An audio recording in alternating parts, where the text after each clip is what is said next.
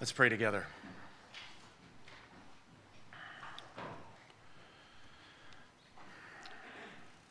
Father, you have revealed yourself to us in your Son.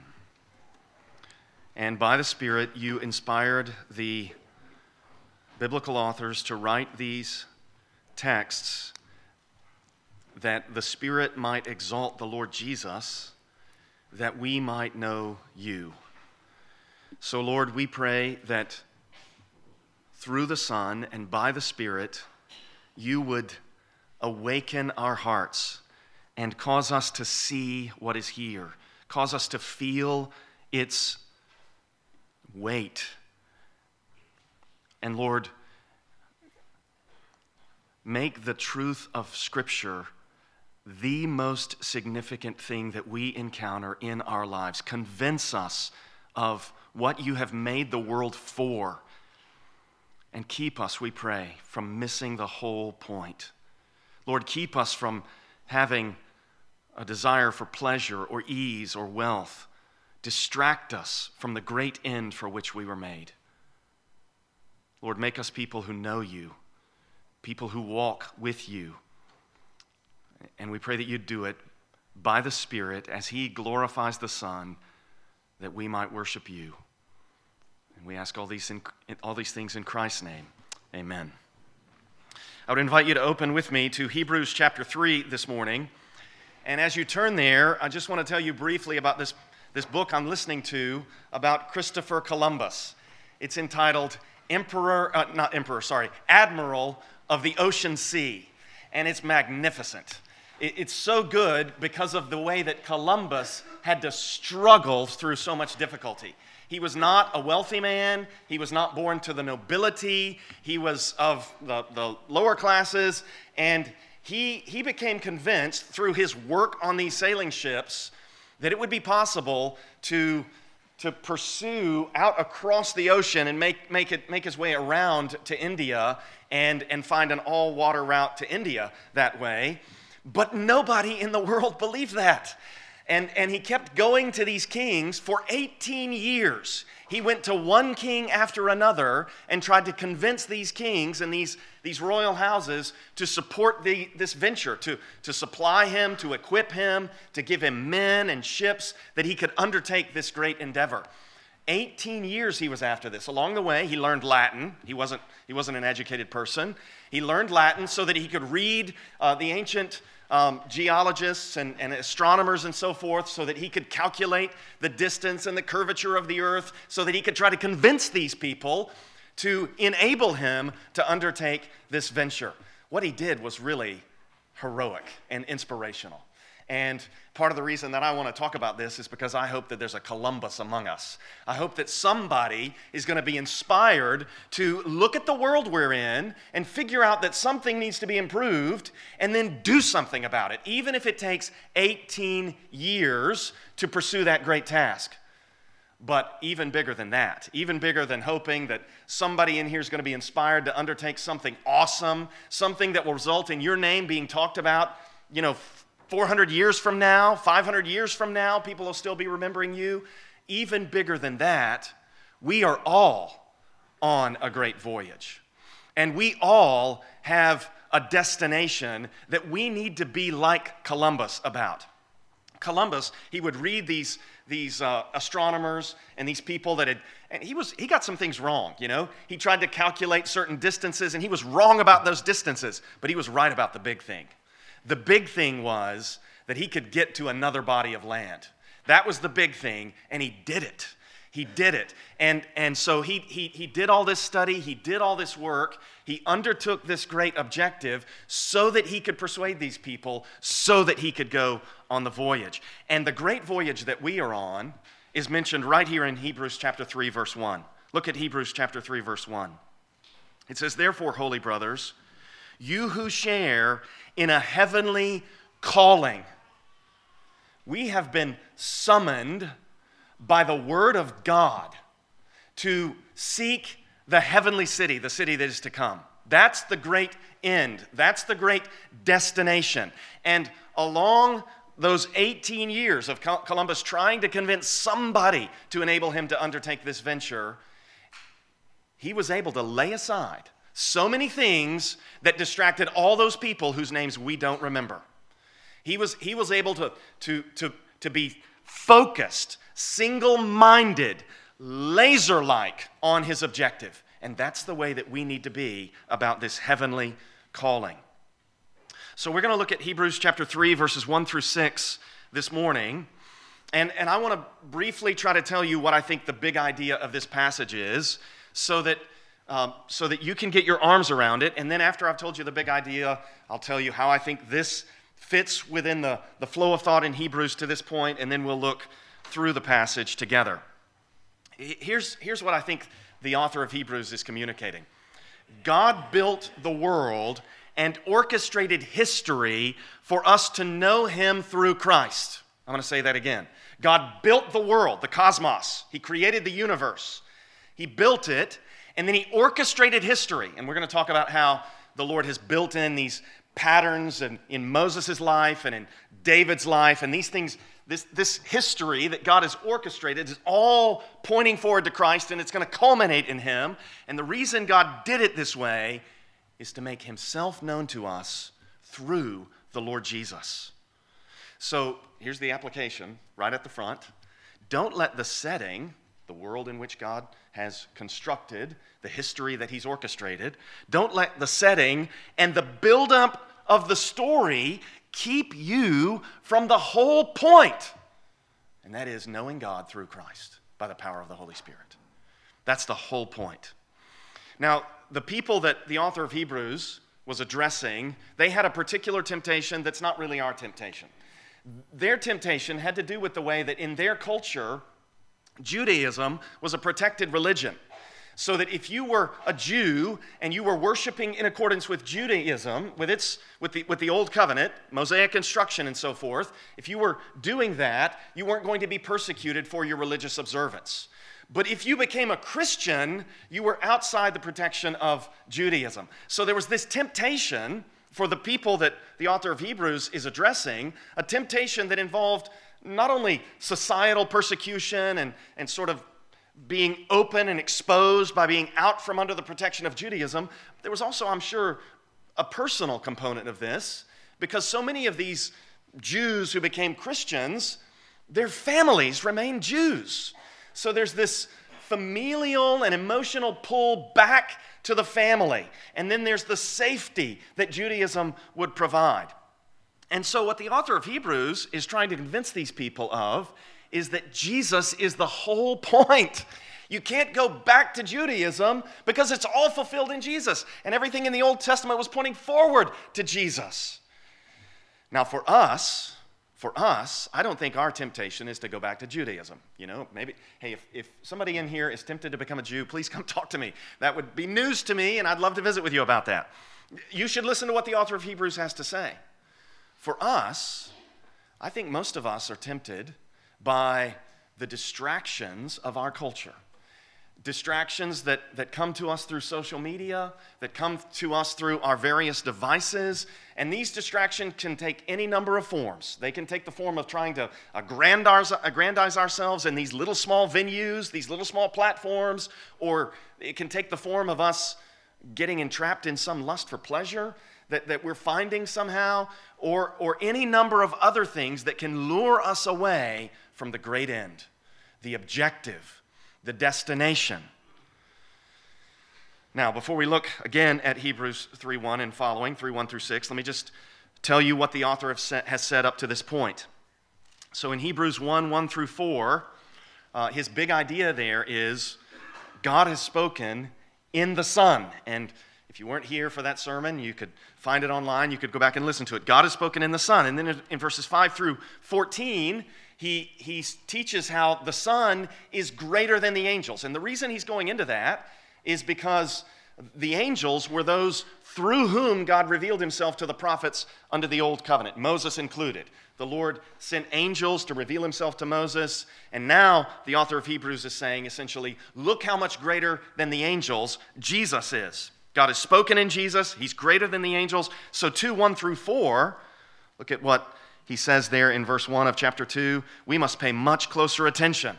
That's the big idea of 2 1 through 4. We must pay attention to what God has said in the Son because he's greater than the angels. And then 2 5 through 9, look at 2 5. It was not to angels that God subjected the world to come, it was to Jesus that God subjected the world to come. So 2 1 through 4, we should pay attention because 2 5 through 9, the future is subjected to him. The world to come, to which we have been summoned for which we were made. It belongs to Him, so we should pay attention to what He's saying. And then 2 10 through 18 is this glorious passage that we looked at a couple of weeks ago on how the Lord Jesus, the eternal second person of the Godhead, took on flesh, became man to suffer and become a merciful and faithful high priest for us and accomplish our salvation. So God has spoken in his Son, who is greater than the angels. So we should pay attention because the world to come is subjected to him, and he's the one who took on flesh to save us. So now, 3 1 through 6, um, I, I, think the big idea here is uh, God built the world and orchestrated history for us to know him, th- him through Christ. And, and I'm going to summarize all this by just saying the phrase uh, we should think on Jesus, who is worthy of more glory than Moses. And as we work through, uh, you'll see why I'm putting it that way. So look with me at chapter 3, verse 1. And as we work through this passage, it's almost as though every word has to be elaborated upon. And so forgive me as we go word by word through this. So 3 1. Therefore, um, this, this therefore is telling us that what he's about to say is, is following from, it's an, he's making an argument that follows from everything he's said to this point. Therefore, holy brothers. That word holy comes from the fact that in 2 10 through 18, the great high priest has sanctified his people. Look back at chapter 2, uh, verse 11. For he who sanctifies, that's Jesus, and those who are sanctified because Jesus sanctified them, how did he do that? Look at 217. He had to be made like his brothers in every respect so that he might become a merciful and faithful high priest in the service of God to make propitiation for the sins of the people. For because he himself has suffered when tempted, he is able to help those who are being tempted. Therefore, holy brothers. He, the author of Hebrews is addressing these people as holy because these are the people who are being sanctified by the Lord Jesus, the people whose sins are propitiated in 217 to make propitiation for the sins of the people. If you're here this morning and you have this residual sense of guilt, the Lord Jesus has made propitiation for sins. And if you will turn to Christ, and if you will put your hope in Christ, He will cleanse your conscience. Therefore, holy brothers, Look back at 217. Therefore, he had to be made like his brothers, the people that he would save. Look back at 212, saying, I will tell of your name to my brothers. So uh, the Lord Jesus has identified with the people for whom he would die, and he's not ashamed, as 212 says, to call them brothers. And he even became, became like his brothers in every respect, taking on flesh, being as Paul says, being made in the form of a servant and, and, and being obedient unto death, he became like us. And therefore, the author of Hebrews says in 3 1, holy brothers, and then he says, you who share in a heavenly calling. And I, I just want to think for a moment on this word heavenly with you. And I want to, I want to point out first some other instances of this term heavenly in the book of Hebrews.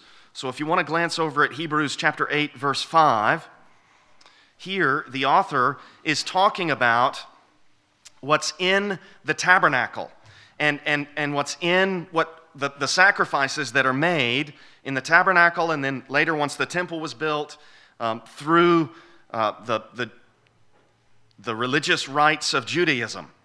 And he says here in 8:5 that these things, those old, old covenant rites, they serve a copy and shadow of the heavenly things.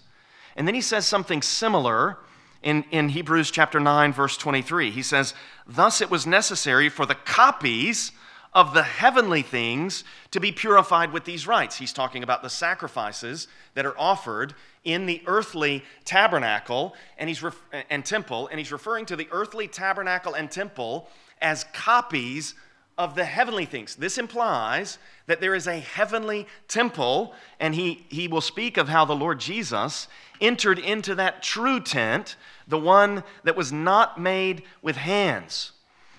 Uh, but, but we also see references to this word, this idea of heavenliness, or this heavenly concept in 1116, where speaking of the faithful from the old covenant, he says in Hebrews 11:16, as it is, they desire a better country, that is, a heavenly one. Now, here, I think what he's saying is their ultimate desire was not to enter into the land of promise after the exodus from Egypt. They, they wander through the wilderness and then they're going to. Their ultimate desire is not the land of promise. Their ultimate desire is the heavenly country that the, the land of promise points beyond itself to. And then uh, finally, look at Hebrews chapter 12, verse 22 where he says to his audience, he says, You have come to Mount Zion and to the city of the living God, the heavenly Jerusalem. So the, the author seems to be working with this idea that there's a, a heavenly Jerusalem and a heavenly country and a heavenly temple. And that when all things are fulfilled, what's going to happen is, the, is in the way that John puts it in Revelation 21 and 22, the new Jerusalem is going to come down from God out of heaven, and somehow heaven and earth will be united as they have not been since man was driven out of the Garden of Eden. So, this reunification of heavenly earth, uh, heaven and earth, and, and the attainment of the heavenly city seems to be what the author is alluding to when he says, Therefore, holy brothers, you who share in a heavenly calling. That heavenly calling is the summons to seek the city that is to come. It's the, the call, the invitation to live not for this world, not for this earth, but for the city that is to come. You may have heard me tell this story about my friend Tom Schreiner, uh, whose wife Diane was in a horrible bike accident a number of years ago. And, um, you know, her skull was smashed on the concrete. And uh, for several days, it looked like she wasn't maybe going to live. And then when it was clear that she was going to live, it wasn't clear what she was going to be like if she lived. And in those days, in that period where she was going to make it, but it wasn't, she's, praise God, she's fully recovered. And if you spoke with her, you, you wouldn't know that she'd had a horrible head injury. But in those days when it wasn't clear whether she was going to be a vegetable, I was sitting with Tom in his office and I, I said to him, How are you doing? And he said, he said, Jim, this is what our hope is about. He said, We don't live for this life, we live for the life to come. He said, I'm just getting older. I'm just in decline. I'm not going to get better. I'm not going to get stronger. I'm not going to get sharper. And he said, and if, if Diane never recovers, it's okay. He said, we live for the resurrection. This is what the author of Hebrews is trying to encourage. He says, Therefore, holy brothers, you who share in a heavenly calling, if you take that perspective on your life, it'll change everything. Therefore, holy brothers, you who share in a heavenly calling, consider Jesus. So this is what the author wants. This, that's a command. Consider Jesus. He wants you to think on Jesus. He wants you to think hard about Jesus. As we've been walking through Hebrews, we've been talking about how there are statements that the, the author makes that clearly indicate that Jesus is God. Hebrews 13 8, Jesus Christ is, is the same yesterday and today and forever. Uh, 1 1 to 4, he is the image of the, invi- uh, not, sorry, that's Colossians 1. I'm looking for, um, he is the radiance of the glory of God and the exact imprint of his nature. That's who Jesus is, and he suffered. He became man. These are mysteries, and it's like the author is saying, you should contemplate this. But he also, I think, wants us to contemplate Jesus in light of the Old Testament. So he says, Consider Jesus the apostle and high priest of our confession. Now, I just want to think with you for a second about that word apostle. Jesus is the, you know, everybody knows Jesus named some men as apostles and sent them out. But Jesus also, as we saw in John 5, was the one sent by the Father. And as the one sent by the Father, we could say Jesus is the Father's apostle. And as the Father's apostle, Jesus is fulfilling a pattern that we see first in the, well, maybe not first, but we see it in the life of Moses. Exodus chapter 3, verse 10, the Lord says to Moses, Come, I will send you to Pharaoh. And, and so the idea is the Lord has chosen his servant Moses, and he's going to send him to Pharaoh, and Moses is then going to work about, bring about the deliverance of God's people. And Jesus is the new and greater Moses, sent of the Father, the apostle of the Father, sent to save his, his people. So consider Jesus, the apostle and high priest. We just saw in 217, he had to be made like his brothers in every respect so that he might become a merciful and faithful high priest in the service of God. So I think uh, one of the things that the author of Hebrews, I think, maybe is trying to get us to recognize is that Jesus is not only fulfilling the role of Moses, he's also fulfilling the role of Aaron. Aaron was the high priest of Israel in Moses' day. And, and this is going to create a tension that the author of Hebrews is going to deal with in coming chapters. How is it that this man who descends from Judah could serve as the priest? And we'll see what he does with that. Jesus is a, a new and better Moses, he's a new and better Aaron and he's the high priest of our confession. Uh, this term, confession, it, it gets at what we say. What we say is things like what, we, what we've, been seeing there in 217. Uh, he is the one who made propitiation for the sins of the people. That's what we say about ourselves. That's our confession. So we make this good confession that Christ died for our sins but there's also more content to this that is our confession. So there's the, the actual act of, of confessing the truth, and then there's the act of knowing the truth, I think, that, that is included here. Consider Jesus, the apostle and high priest of our confession, verse 2, who was faithful to him who appointed him. Now, we just saw in 217 again, so that he might become a merciful and faithful high priest in the service of God. And now, this, this idea is, here is that Christ was faithful to him who appointed him. He was faithful to God. Uh, he, he obeyed to the end. He loved his people to the end. He completed his mission. And then the author is going to compare him to Moses in the rest of verse 2. Just as Moses also was faithful in all God's house. Uh, interestingly, that line about Moses being faithful in all God's house it alludes to this event in Numbers chapter 12 when Aaron and Miriam actually spoke against Moses. And this would speak to the audience that is, is receiving this letter because they are an audience of people that are, are experiencing those around them speak against Jesus. Okay, so you can see the analogy. Aaron and Miriam spoke against Moses, and now probably Jewish friends and neighbors, maybe Jewish family members, are speaking against, against Jesus. And on that occasion, the Lord showed up and defended Moses, and he said of Moses, He is faithful in all my house. And probably uh, that house that was referenced included the tabernacle, which was the Lord's house in a sense. But as we've talked about, the tabernacle is like a symbol of the world that God created. The temple and the tabernacle, they symbolize God's world. And so for God to say of Moses, He's faithful in all my house, it goes beyond, I think, faithful in the service of the tabernacle to faithful in all my world. He's, he's faithful to me in all of life. So Jesus was faithful to him who appointed him as the new Moses, as the great high priest, just as Moses also was faithful in all God's house.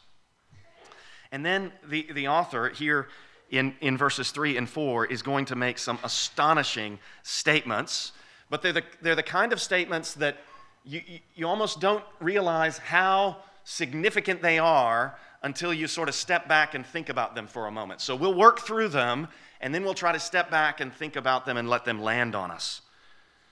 So he says in verse 3 For Jesus has been counted worthy of more glory than Moses, as much more glo- glory as the builder of a house has more honor than the house itself.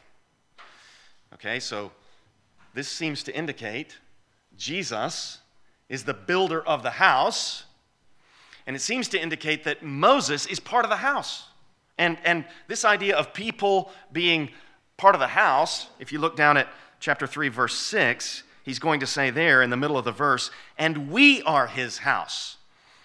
Now, uh, this is also picking up on Davidic ideas, as we, as we saw in 2 Samuel chapter 7. You remember in 2 Samuel 7, David wanted to build a house for the Lord, and the Lord said, You can't do that, David.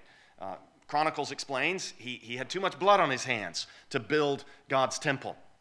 But the Lord did promise to David, I will raise up your seed after you, who will come from your own body. He will build a house for my name.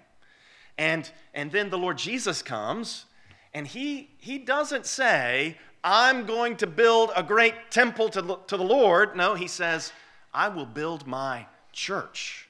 And then as you make your way across the New Testament, you find Paul saying things like, Don't you know that you yourselves are God's temple? To, he's speaking to people, and that God's Spirit dwells in you. So the temple that Jesus is building is a, a temple of people. But Jesus also says, John 14, he says, I go to prepare a place for you. And then he says, In my Father's house are many rooms. I think Jesus is saying, essentially, something like, I'm going to go build the new heavens and new earth, which is going to be the fulfillment of the house. So Jesus is building the church, and he's also building uh, the, new, the new world, the new creation. And uh, what's, what's astonishing about this is that the author of Hebrews is just working through these statements and he's saying, Jesus has been counted worthy of more glory than Moses, as much more glory as the builder of a house has more honor than the house itself, which includes Moses in the house. Moses is part of the created world. And the author doesn't come right out and say here, Jesus is, of course, God. But he's already said that. And he already said in 1 2, um, in these last days, he has spoken to us by his Son, whom he appointed the heir of all things, through whom also he created the world. So he's already said the Son is the one through whom the world was made. And now here he's saying Jesus is the builder of the house. And, and I think the house implicitly is all creation, but it also has connotations of the, the tabernacle and the temple and then the church and then uh, the world to come.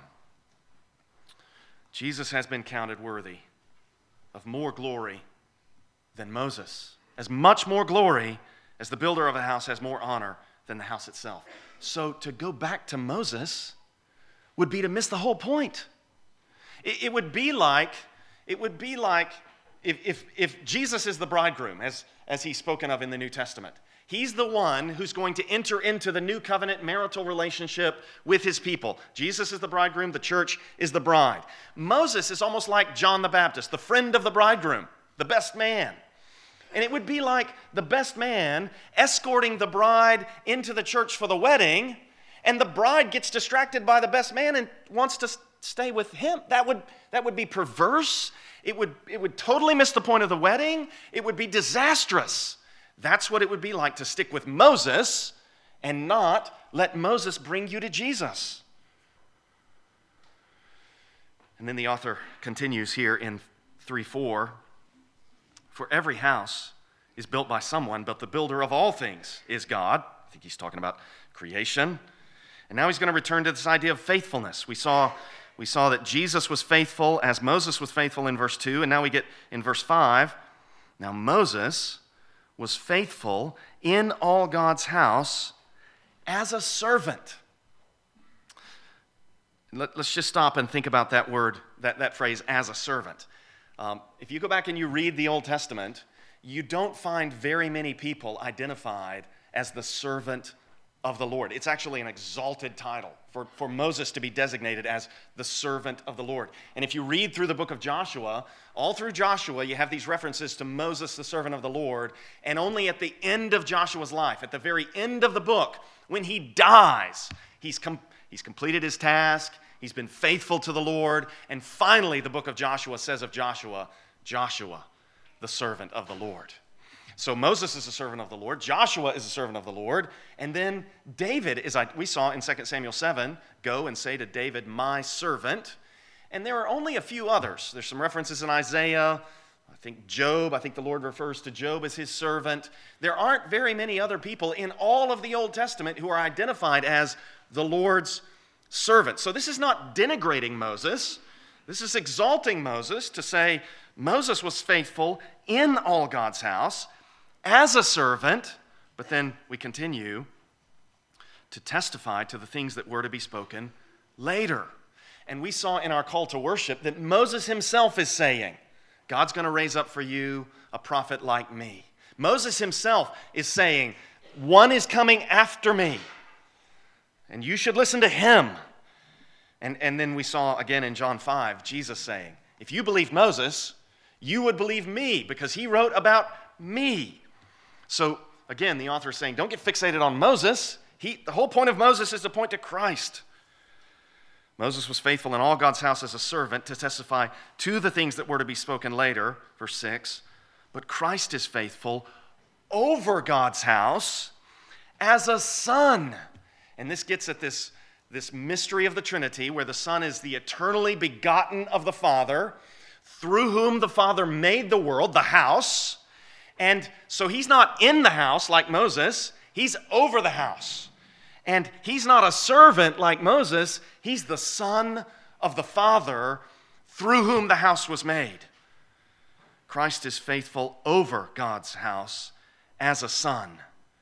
And then the author says, and we are his house, if indeed we hold fast our confidence and our boasting and our hope. Now, to, to get at what he's talking about, when he says, if indeed we hold fast our confidence, um, look, look with me at the way that this word confidence is used later in the book of Hebrews. And I particularly want to draw your attention to Hebrews chapter 4, verse 16, where the author says, Let us then with confidence draw near to the throne of grace. The idea is you are drawing near to the very throne of God, and you're doing that with confidence.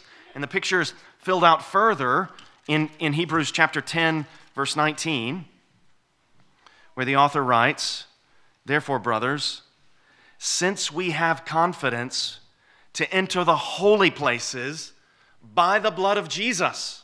So, what he's saying is, because of what Jesus has done, we can with confidence enter into the holy places in the whole in the in the tabernacle in the in the temple into the very presence of God. So the particular kind of confidence we're talking about is the confidence that comes from believing what Jesus has done. It's a confidence that says, unlike under the old covenant, where only the priest could enter the holy place and only the high priest could go into the Holy of Holies, because of what Christ has done, I can with confidence enter into the very presence of God. Now, in order to have that confidence, you have to embrace everything the author is saying. You have to believe, I'm not going to stick with what Moses taught because Moses pointed me forward to Jesus, who has actually brought all this to fulfillment and has opened the new and living way so that I can enter into God's presence.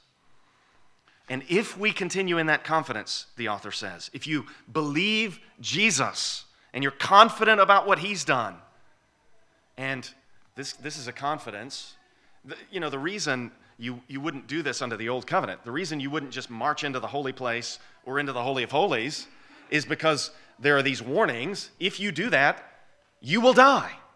And the reason you'll die is because the holiness of God is going to strike out against you and strike you dead. So, the kind of confidence we're dealing with is a confidence that says not only has the old covenant been fulfilled and replaced by the new covenant, it's also a confidence that says, I can enter into God's presence and not fear death because of Jesus. God is not going to strike out against me. He's not going to punish me. He's not going to, by His holiness, obliterate me because of Jesus.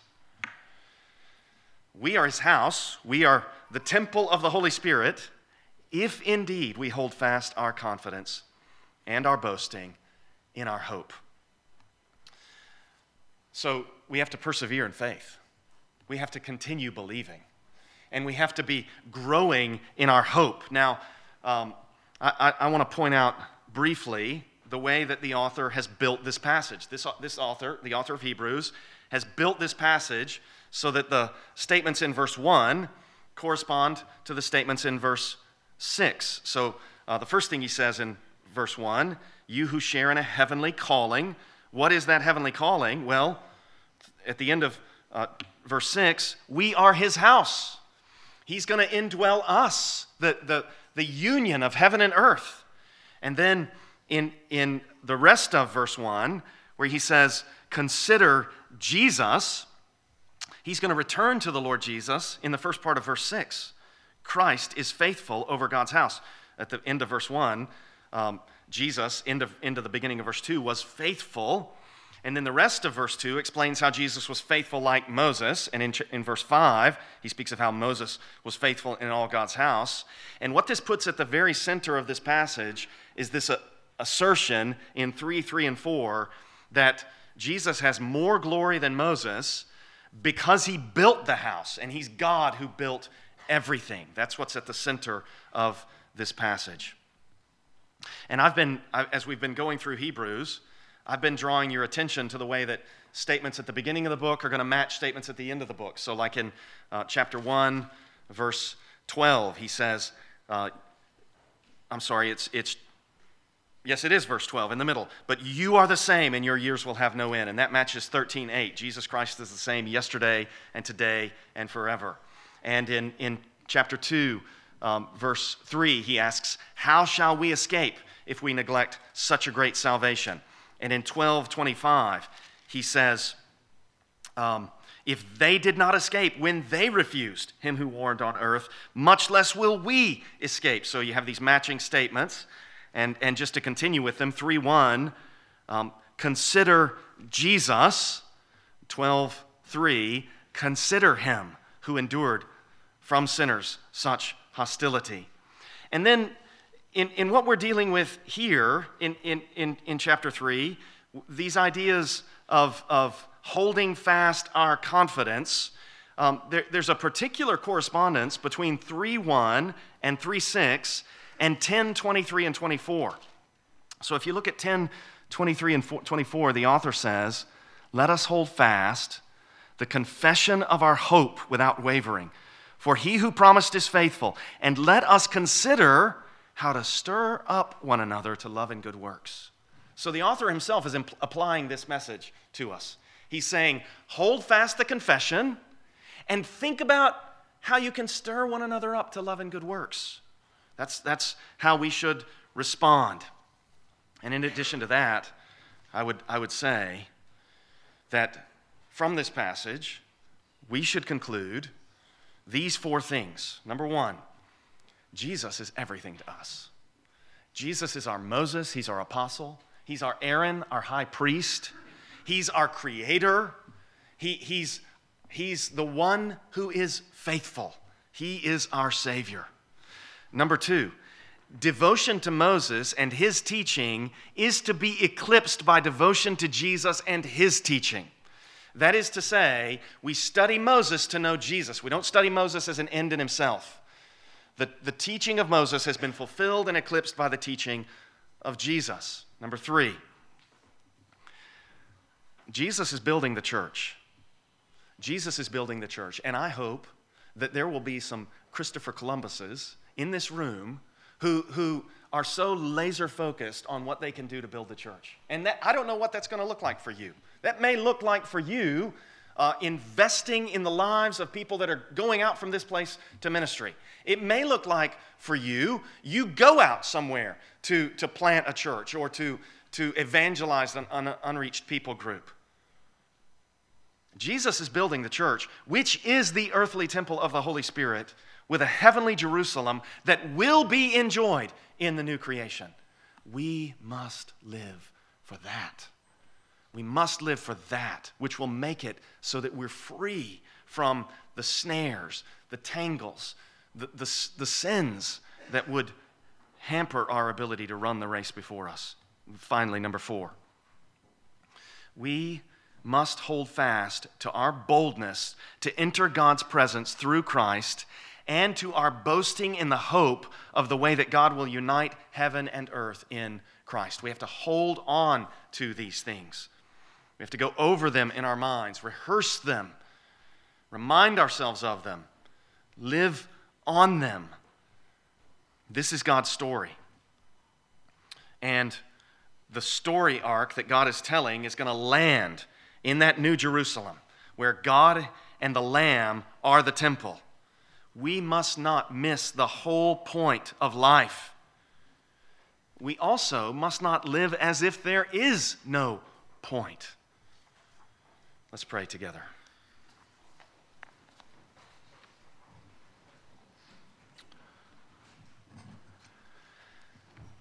Father, we praise you for the way that the Lord Jesus was faithful in all your house. And we praise you for the way that this author built so much Old Testament fulfillment into so few lines. We pray, Lord, that you would convince us that because of what Christ has done, we are holy. Because he was made like us in every way, we are his brothers, part of your family. And Lord, we pray that these truths would do away with our sense of alienation, our sense of guilt. And we pray, Lord, that you would make us people who delight to worship Jesus and to ascribe to him the glory due his name. And Father, we pray that you would help us to hold fast. Help us to hold fast the confidence and our boasting and our hope firm to the end. We ask in Christ's name. Amen.